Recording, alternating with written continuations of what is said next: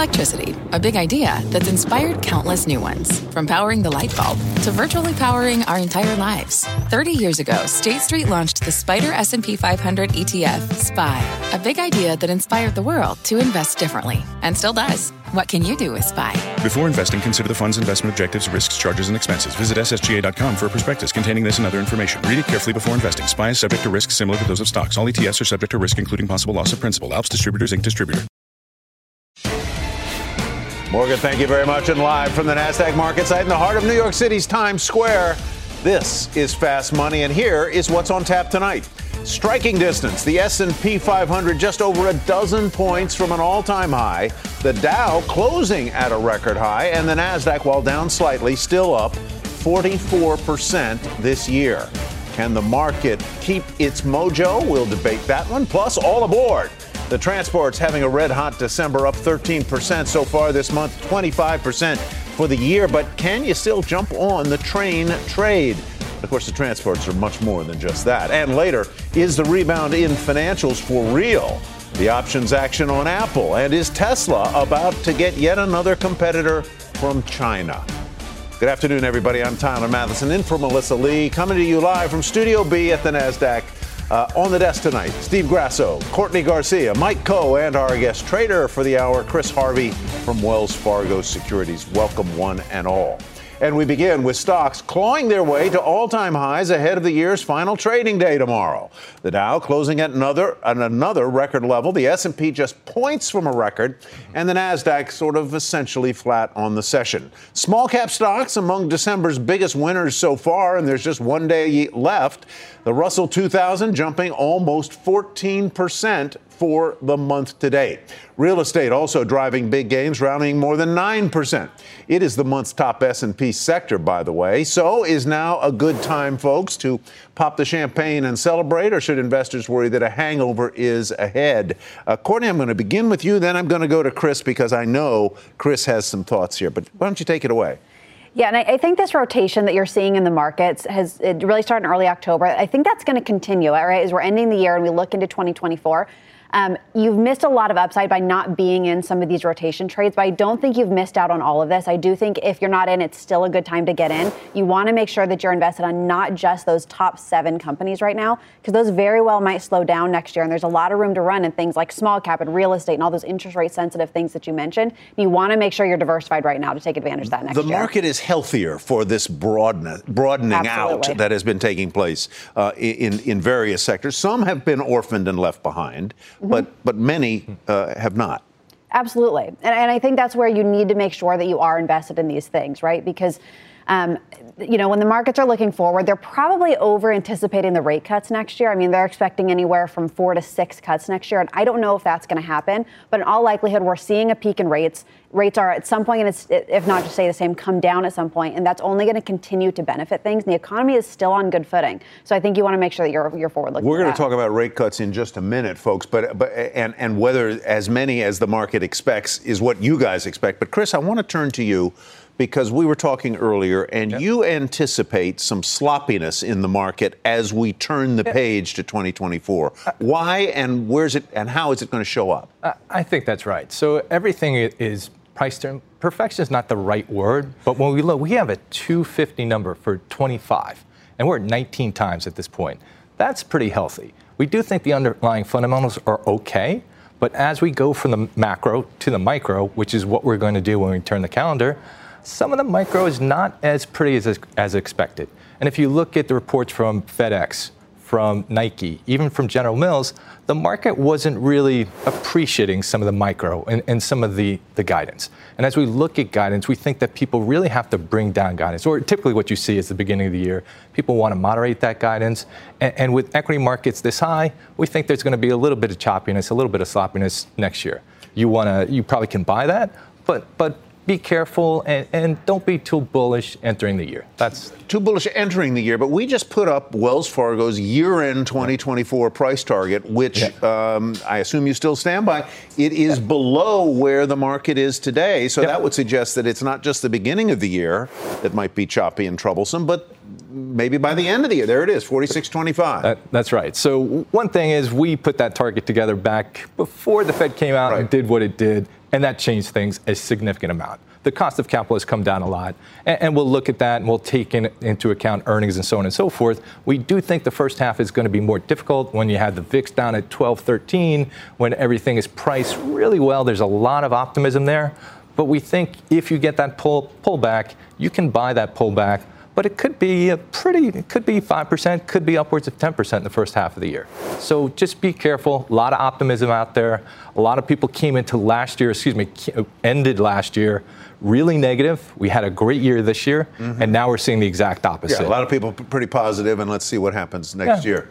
Though uh, generally, when when the market is higher by 20% or more in a year, the ensuing year is also a positive year, two out of three times. It is, and can you imagine having to make a price target or or, or number for the S and P in January from 12 months out? Oh, no. I, so so I, I think there's a lot of to Chris's point, the Fed didn't do what they did when he made his target. Right. right. That goes in right right off the bat. So you got to give him. There's probably a five percent air, air, to the upside on that. I don't want to put words in his mouth, but I, I just did. I just got him in trouble with compliance.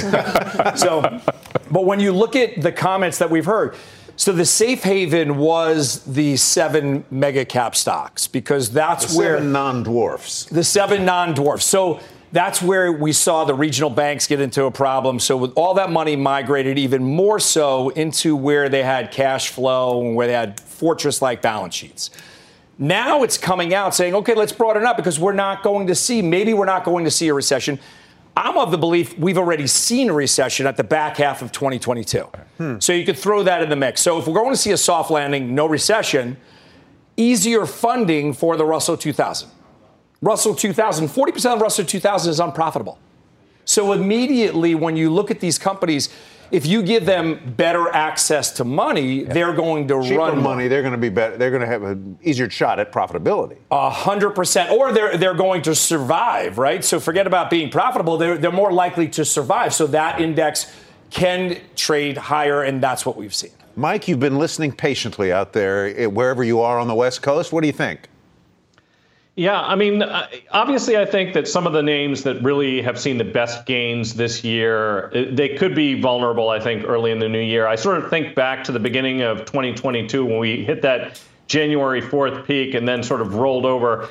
You know, some of the best performing names in the Russell 1000, and I mentioned the Russell 1000 instead of the S&P 500 when I'm talking about sort of the large cap companies because there are some names in there that have really done exceptionally well that wouldn't necessarily be eligible for S&P 500 inclusion, and I'll include in names like Affirm in there. We talked yesterday about uh, you know Coinbase. I think these are the types of names where the companies are not profitable, uh, and where I, I think that if sort of the bloom comes off the rose, they're the most vulnerable for sure. But there are also some mega cap companies that even now, if you were looking at them with fresh eyes, you would say these are still reasonably valued. I think the most notable example of the best performing stocks we've seen this year in that category would be Meta because you know, at the tail end of 2022, the reason everybody hated Meta was largely because we thought that Mark Zuckerberg, with his controlling uh, vote in, in Meta, was just going to focus on his own pet projects and was spending billions of dollars. When that turned around, the company now is cheap and it's growing, you know, let's call it 15 to 20% on the bottom line and trading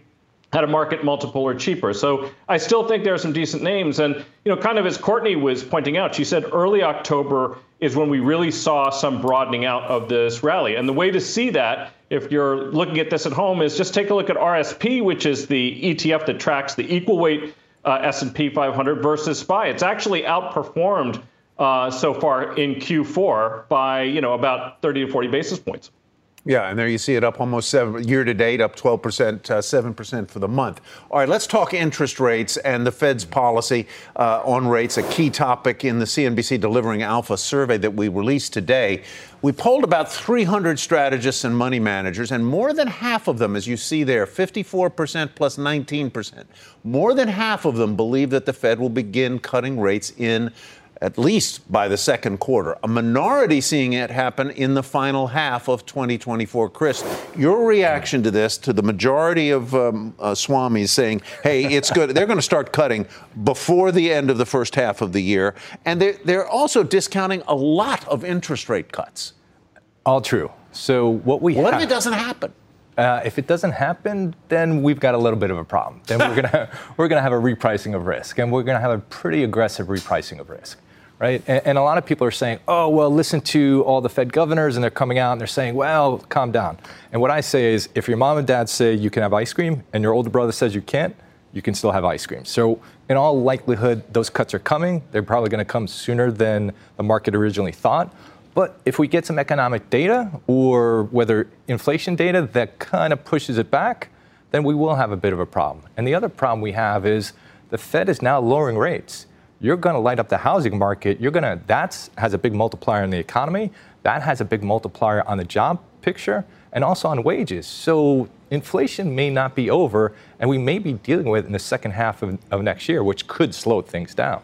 Courtney, react to that, and, and also to the, the, the the market seems to be anticipating uh, 150 or more basis points of cuts next year, mm-hmm. something like which suggests six quarter point cuts, or maybe they do 50 point.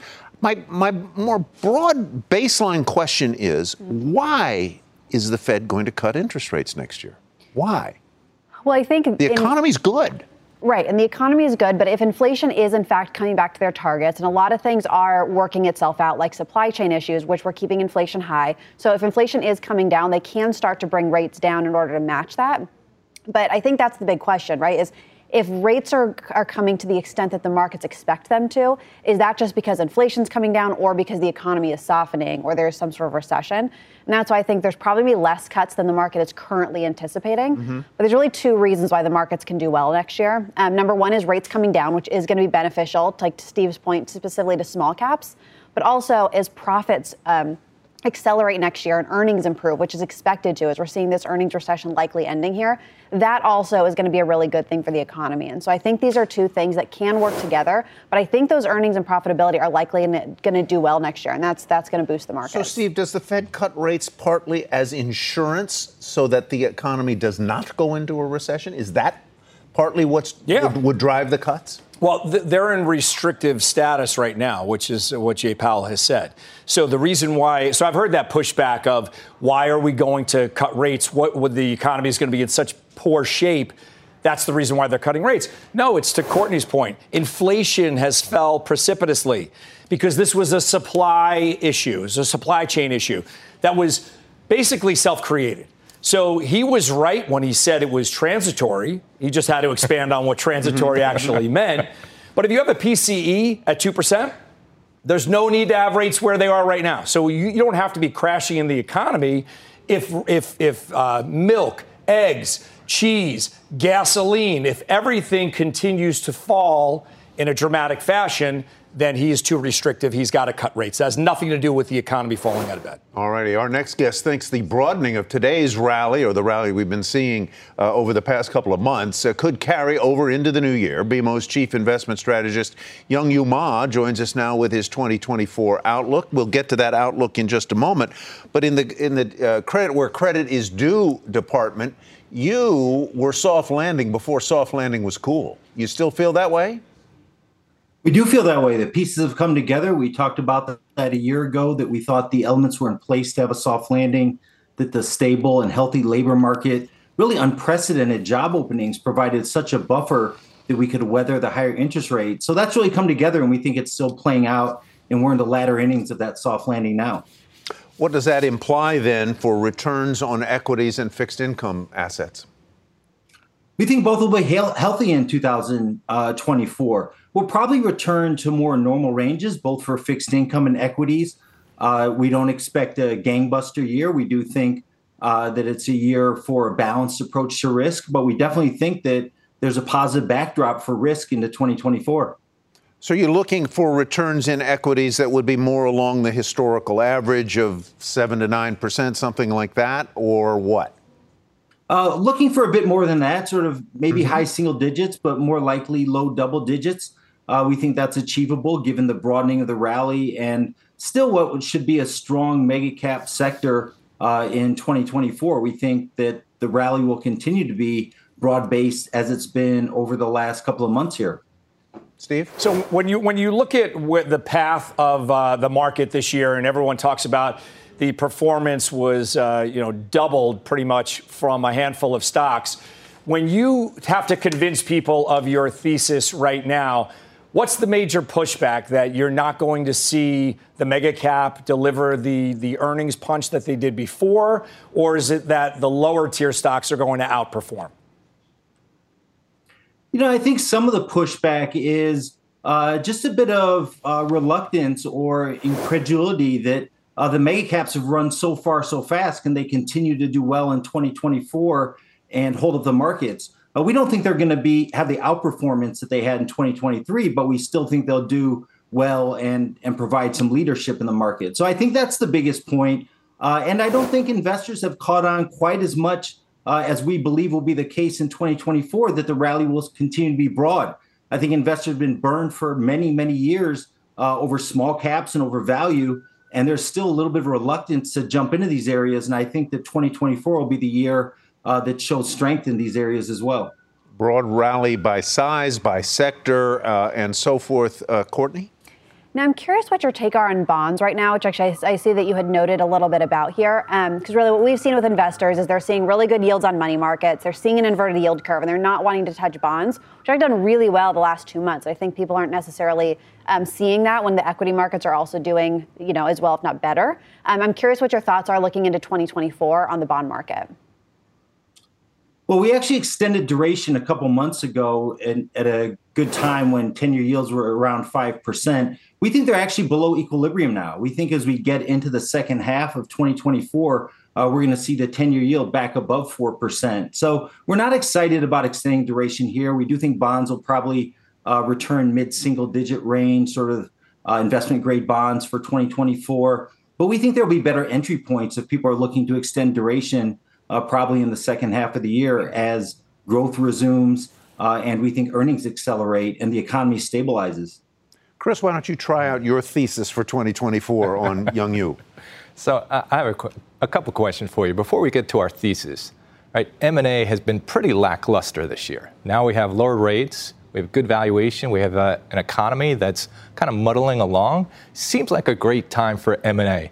And if we do have M&A, do we have a lot more speculation in around that, that M&A cycle?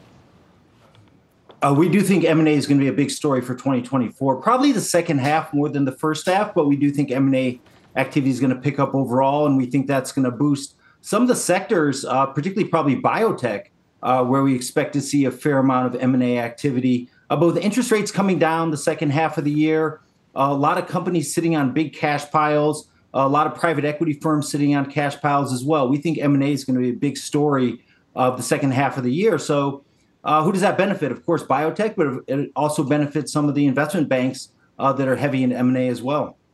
Yung-Yu, why don't I get you to respond to Chris, what Chris began by saying, and that is that he sees maybe the first half of next year being a little sloppy, maybe because of uh, how far we've come and, and, other factors. I don't mean to put words in your mouth, but but that's what I do best. Uh, anyhow, what, how do you re- react to that, to the idea that the first half of the year may be, quote, a little sloppy? Well, we do think there will be a bit of a slowdown in consumer spending, and we don't think that Q4 earnings are going to be gangbuster. I think a lot of it depends on how much inflation stays down. We get these consistently low readings, and whether the 10 year yield stays below 4%. If we get all those in place, I think we kind of muddle along uh, in the first few months until we see better growth prospects in the second half and until the Fed starts cutting rates. Uh, in terms of being sloppy, I think let's see what happens on the pullbacks. If breath stay breadth stays pretty healthy on the pullbacks and small caps hang in there, I think I would get more optimistic. If breath starts to break down on the pullbacks, I think that would be a little bit of cause for concern. Maybe not that uh, our thesis is uh, no longer holds, but maybe that it might be pushed off a little bit, and some of that sloppiness that Chris talked about uh, could be in order for a couple months. All right, Yung-Yu Ma, thank you so much for being with us tonight. Have a happy New Year, sir. We appreciate it. Yung-Yu Ma Thank you. of BMO. Mike, any thoughts uh, how to trade uh, what we just uh, talked about? Yeah, I mean, you know, one of the things that's interesting about Yung-Yu Ma's uh, forecast for the coming years is that he's anticipating, uh, you know, fewer rate cuts, I think, than the market is baking into the cake. And I think that the market could ultimately, in this instance, be a victim of its own success. I mean, just a little thought experiment. If we catch uh, another 5% in the S&P uh, from here get us up to around 250-ish or so, whatever, get into those kinds of numbers, it's hard to imagine that you're going to see the kind of rate cuts uh, that everybody's anticipating. So that might be part of what he's forecasting is that if the whole picture is a little bit better uh, than people think, then you're just not going to get those rate cuts, and then you could end up getting the sloppiness that Chris is forecasting a little bit later. Steve, button it off for us. Yeah, so, so I think you could look at it a, a, a, number of different ways. The path is definitely lower in rates. It depends on when, it, when it's going to happen.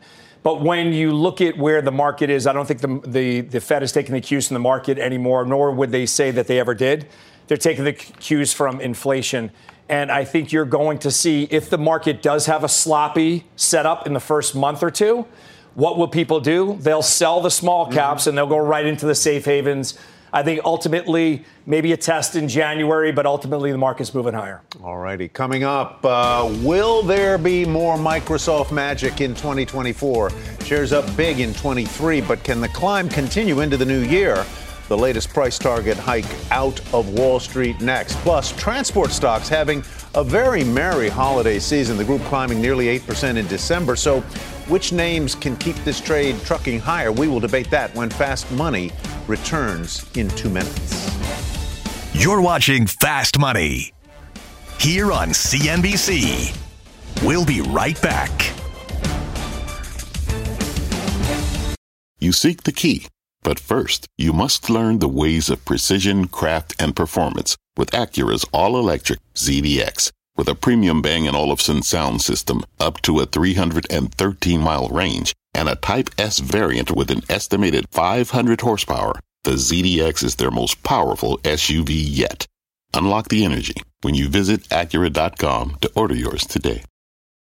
Wouldn't it be great to have all your investment and retirement accounts in one place? Yahoo Finance, our sponsor today, makes it easy. I use it to put my investment account and 401k accounts into one hub and get expert tips that help me confidently manage my money. For more than 25 years, Yahoo Finance has been the brand behind every great investor. Whether you're a seasoned investor or are looking for that extra guidance, Yahoo Finance gives you all the tools and data you need in one place. They're the number one finance destination, producing a holistic look at the financial news cycle, including breaking news, original editorial perspectives, analyst ratings, independent research, customizable charts, and so much more. Securely link your brokerage accounts for a unified view of your wealth, including 401k and other investments. A comprehensive perspective is what sets apart great investors, and it's how Yahoo Finance ensures you have the insight to look at your wealth in its entirety. For comprehensive financial news and analysis, visit the brand behind every great investor, yahoofinance.com, the number one financial destination, yahoofinance.com. That's yahoofinance.com. Welcome back Oh, no, now I can talk. Welcome back to Fast Money, everybody. Time for our call of the day. It is on Microsoft. The stock on a tear this year, up 60%, and one analyst says it could just keep on climbing. Wedbush's Dan Ives says Microsoft is having its iPhone moment with its AI monetization. Ives raising his price target to 450 from four and a quarter and maintaining his outperform rating on Microsoft, predicting that its AI tool Copilot could add another $25 billion to the top line by 2025. What do you make of the call, Courtney? Um, so I think with Microsoft, I think there's really three things that it can continue to do well. Number one is they're they're very likely one of the best who can benefit from AI, um, which is clearly why this um, price increase is happening. But also with the Activision um, acquisition, you're going to likely see some um, additional opportunities in gaming. And also when it comes to PCs, everybody bought their PCs during COVID. There's about a three-year cycle that's coming up again, and I think that's likely going to benefit Microsoft as well. So I think there's a lot of reasons that they can do well.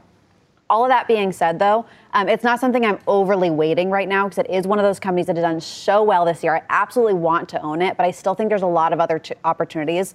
I don't want to kind of you know beat a dead horse. I know we've talked a lot about our our small caps and our real estate. There's other areas I would add money to, but I definitely still want to own Microsoft. Mike, let me turn to you and, and note that in our Delivering Alpha survey that we referenced just in the last segment, uh, 30 9% say Microsoft is the best big cap tech stock to invest in for AI, and 44%, two out of five, say Microsoft will be the best uh, performer in the market out of that magnificent seven in 2024. Your thoughts? Yeah, I mean, uh, kind of to Courtney's point, I think at 30 times that's the only challenge. I mean, it's it's usually going to trade at a significant premium to the market. It does right now at about 30 times versus let's call it 20. But this is also a company that has nearly doubled EPS over the course of the last five years, cash flow generation, huge moat, and a great way to leverage AI across their platform. Uh, you know, I, I, think it's often very difficult in situations like this. You, you, know, this is a great company. Is it a great price? No. Is it a fair price? Yes. And I, I think that's a good enough reason to stay in it if you own it, uh, or to consider buying it if you don't. We talked, Mike, last night about, about sort of core holdings, stocks that ought to be in, in most diversified portfolios. Is Microsoft one of those in your book? Yes. Yeah. Short. And I think the short, sweet answer to that is yes. I think that is. I think Alphabet is. And Meta, and speaking right now on the on the tech side, we're obviously going to be getting a lot of financial earnings coming up. I mean, that's really going to be the news over the course of the next couple couple weeks, I think, and that is actually kind of underperforming this year. And I think it's possible that if we're going to start to see an area to rotate into, that's one that you could take a look at. So that would include names like J.P. Morgan and, and things like that.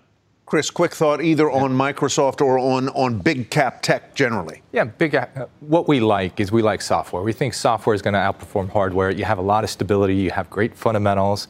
Um, believe it or not, Microsoft is still under owned by a lot of institutions. And so you could see some upward pressure because of that.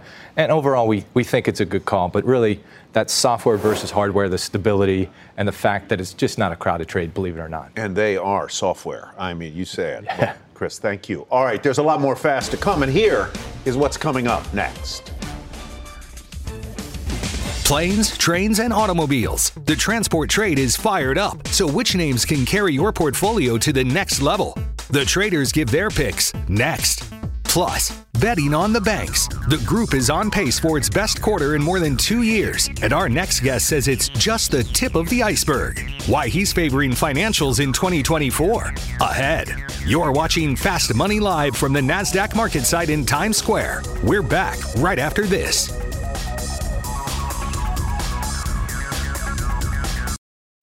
What's on the horizon for financial markets? At PGIM, it's a question that over 1,400 investment professionals relentlessly research in pursuit of your long term goals. Specialized across asset classes, but united in collaboration, our teams provide global and local expertise. Our investments shape tomorrow, today. Pursue your tomorrow with PGIM, a leading global asset manager. Welcome back to Fast Money, everybody. It's been a long December for the transport trade, uh, and there's uh, reason to believe maybe next year will be even better than the last. The group up nearly 8% over the past month, nearly 20% so far this year. The XTN S&P Transportation ETF. Say that 10 times fast, ah. folks, okay? Also up more than 13% just this month. Lyft, JetBlue, Union Pacific, all helping lead the charge. Steve, let's talk about transports. And we were talking before the broadcast.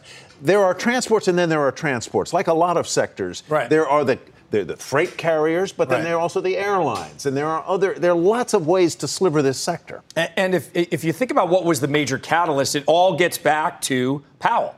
Mm-hmm. So once rates, if you look at them on a chart, everything jumped. Every ETF jumped. Ev- everything jumped as a whole, but transports specifically jumped because if you take off hard landing off the table, then the transports say, "Oh, we're going to avoid. We're going to carry more freight. We're going to carry. We're going to carry more freight." And then you have Red Sea. And if you have a, a, a, confluence of events that are headwinds or potentially can increase pricing for transports, or they can avoid a recession, it's a recipe to have it rally aggressively, and that's what you've seen these companies do. Courtney?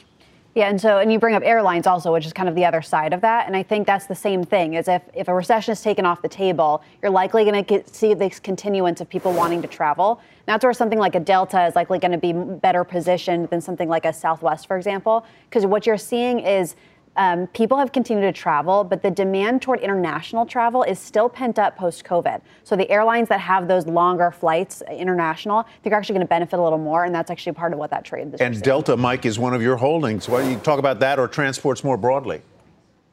Yeah, I mean, we do own Delta, and I think it sort of goes to what Courtney was talking about. There has been some build out in capacity in Europe, but I think she's right. There still is a good demand picture. And let's take a look at how something like crude did today. You know, that was off a couple of bucks. That represents about 25% of the operating cost for an airline like Delta. the other pressures, of course, that the airlines were we're, facing is that there's a pilot shortage, and then we had some some labor issues, just basically with some contract renegotiation. Some of that is behind us now. Lower oil prices, and as long as demand stays in there, as long as the uh, employment picture stays where it is, I think that's good. And look, this is trading at uh, less than seven times earnings, so I mean we got good free cash flow. Uh, I think this is a good place to be. All right, Mike, thank you very much. And coming up, no New Year's resolution for the bank trade. Financials ripping higher with the group on pace for its best quarter in more than two years. But can banks keep bumping in 2024? RBC's Gerard Cassidy will join us next to lay out his take and why he says this group is just, just getting going. More on that when Fast Money returns. Missed a moment of fast? Catch us anytime on the go. Follow the Fast Money Podcast. We're back right after this.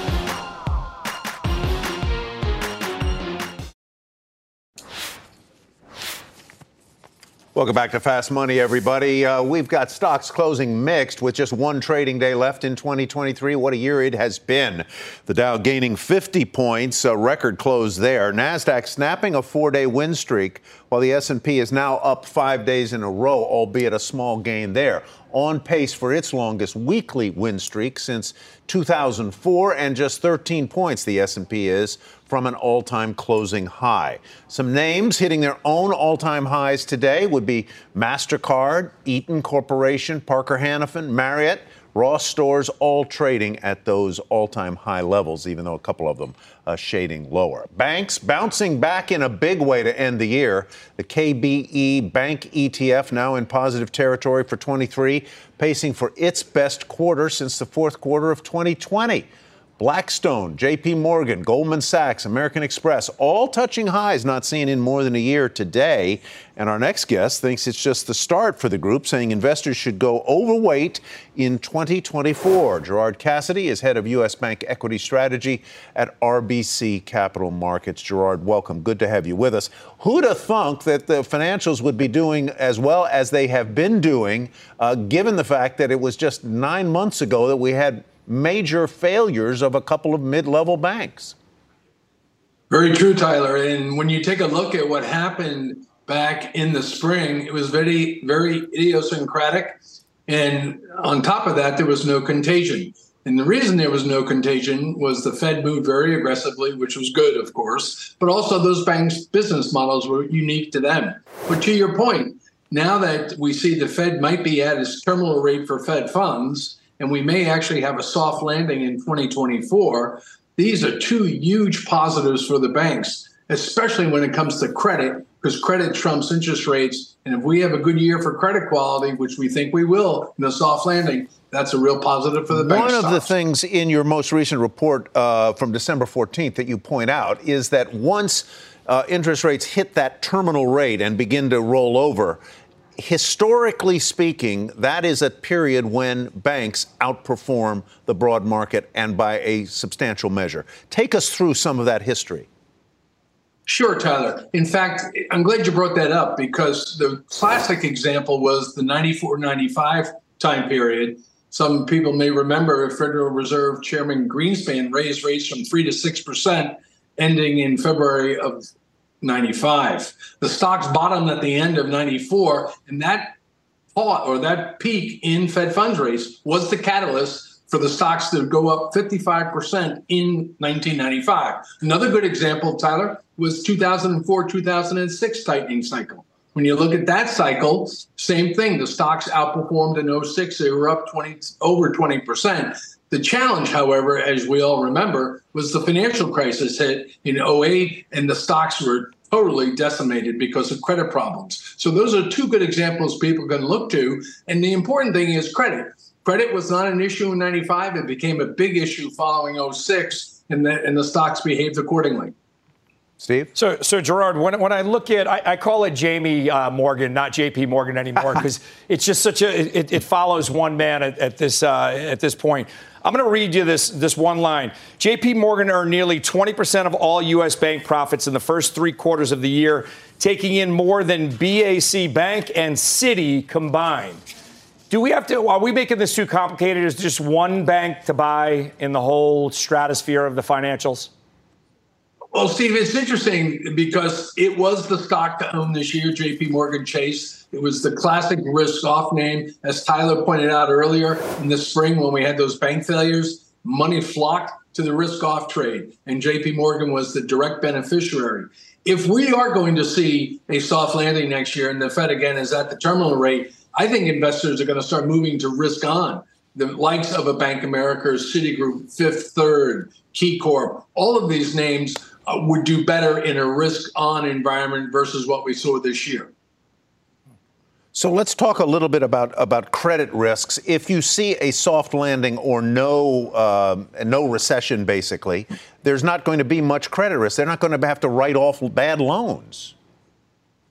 Tyler, you're absolutely right. And, and, and the interesting part is we have new accounting that came into effect in January of 2020 called CECL, Current Expected Credit Loss Accounting.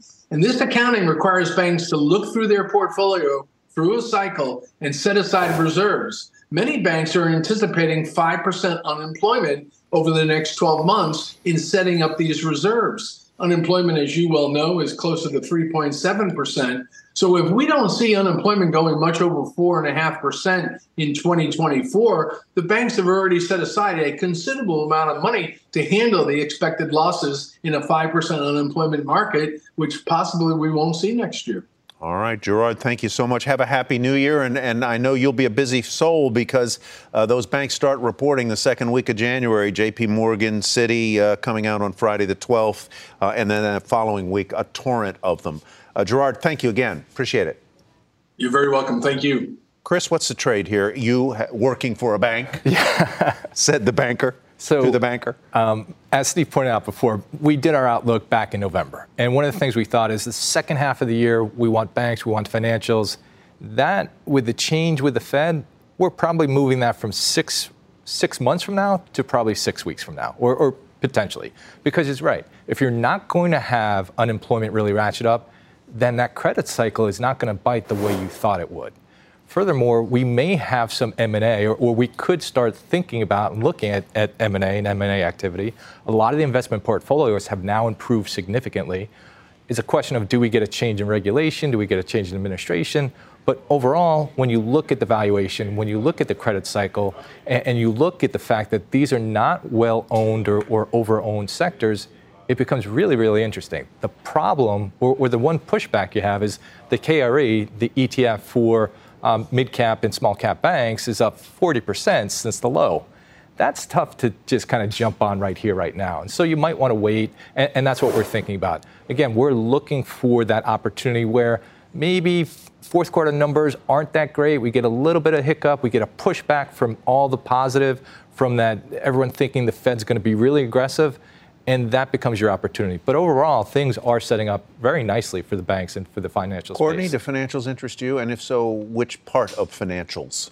Yeah, they absolutely are interesting because if, if we are right that a soft landing will happen, what that's going to mean is more people are borrowing because rates are going down and more risk that's taking. And so that's where the banks are going to benefit. Um, I do like, I mean, some of your big names like your JP Morgan. So you're saying, is that the whole banking industry? Um, I do think uh, that is something that you want to own right now. It's, it's one of the safer plays. All right, Courtney, thank you. And coming up, China's EV gold rush keeps getting bigger and bigger. We will kick the tires on the latest high end offering from a tech giant famous for its smartphones. Plus, this lowly laggard of the Magnificent Seven is up only 50% this year. Options traders are betting Apple is just about to retest its all time highs. How soon? We will get the definitive answer right after this.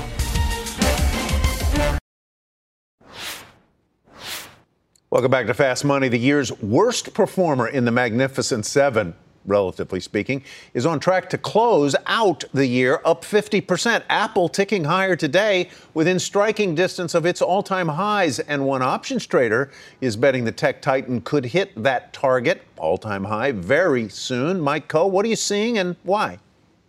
Yeah, so uh, we saw calls outpacing puts by about two to one. That's above average for Apple. Now, unsurprisingly, the most active contracts were those that expire at the end of this week. But if you look to January regular way expiration, it was the 195 calls trading for a little over three bucks that caught my eye. That over 15,000 of those traded an institutional buyer paid $3.12 for the Jan 195 calls 1,350 times. Why is that important? Because the break even on that is 198.12, which is a penny above the all time high that we just saw earlier this month of 198.11. So that trader is obviously expecting it to hit new all time highs in three weeks. Mr. Grasso?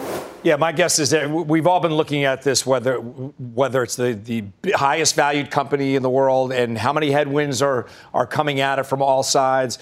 And if you if you look at the path on the technicals, it looks as if we are going to blow past. We've been inching up to that $200 price mark, and once you keep hitting that level, it weakens that resistance. So I would say Mike's uh, Mike's pointing out that person who made that bet is probably a safe bet where it's probably pops above 200. Courtney, the company, uh, for the first time in a long time, they've had sales challenges, mm-hmm. uh, revenue challenges. What do you think of Apple? Yeah, I think longer term, actually, I think where their opportunity lies, um, you know, China, I think, has been their big story. I think India is actually going to be longer term their story when we're looking at sales and as that becomes a bigger source for them. Um, shorter term, though, as we look into next year, I think one thing that's going to benefit them is as the dollar weakens, which has been happening, and they do have a lot of overseas business. That's actually going to help improve help their profits. It's going to help them exactly as they repatriate those. And you tend to get a lot of money that's going into ETFs. That is one of the largest holdings, which is going to bring more money into Apple. So I could see short term this continuing to go up um, for all of those reasons. All right, let's uh, take a break. Coming up, a new contender emerges in the biggest electric vehicle market on the planet. We will look under the hood of the brand new EV offering from the Chinese tech giant, famous for its smartphones. More fast money after this.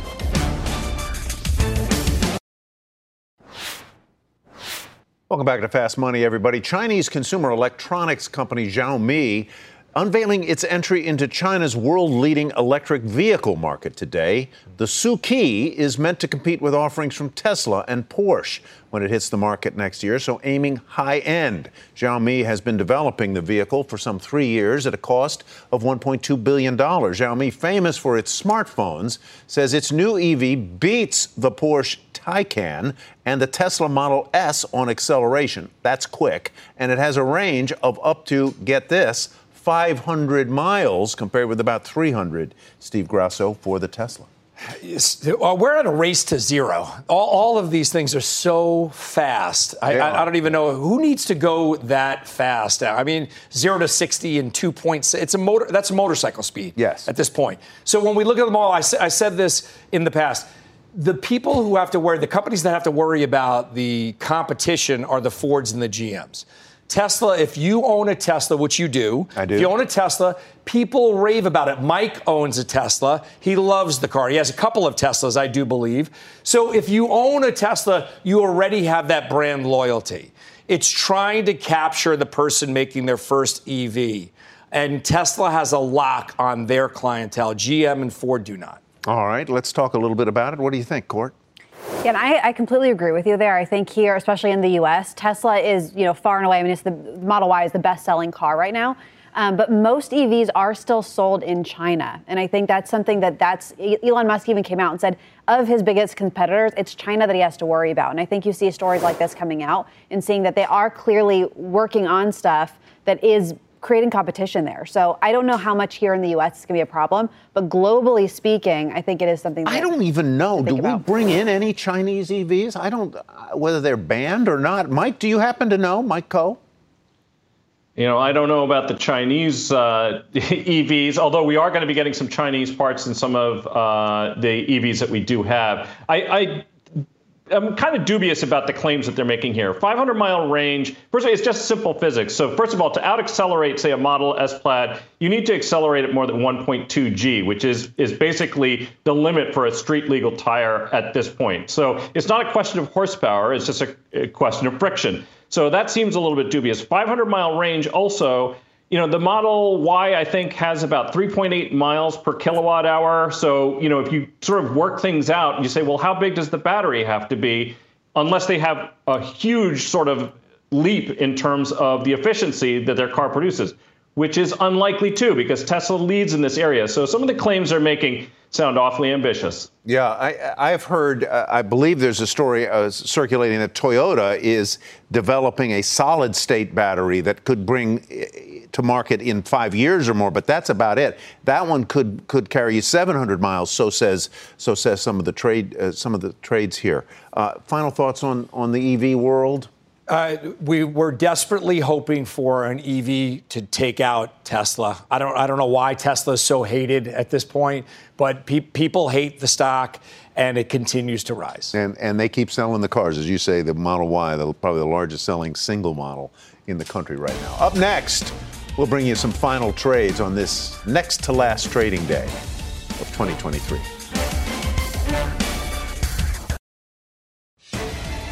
Welcome back to Fast Money. Take a look at our very own Melissa Lee today in the Wall Street Journal. It is part of our Live Ambitiously marketing campaign at CNBC. A great month for Melissa. Fast Money on the billboard on the West Side Highway here in New York City. And now, the Wall Street Journal. Congratulations to Melissa and all. All right, time for the final trade. Let's go around the horn. Mike, you go first. Yeah, we talked about financials. They're going to be reporting on the 16th of January. I like Goldman Sachs. Let's go to you, Chris. What do you say?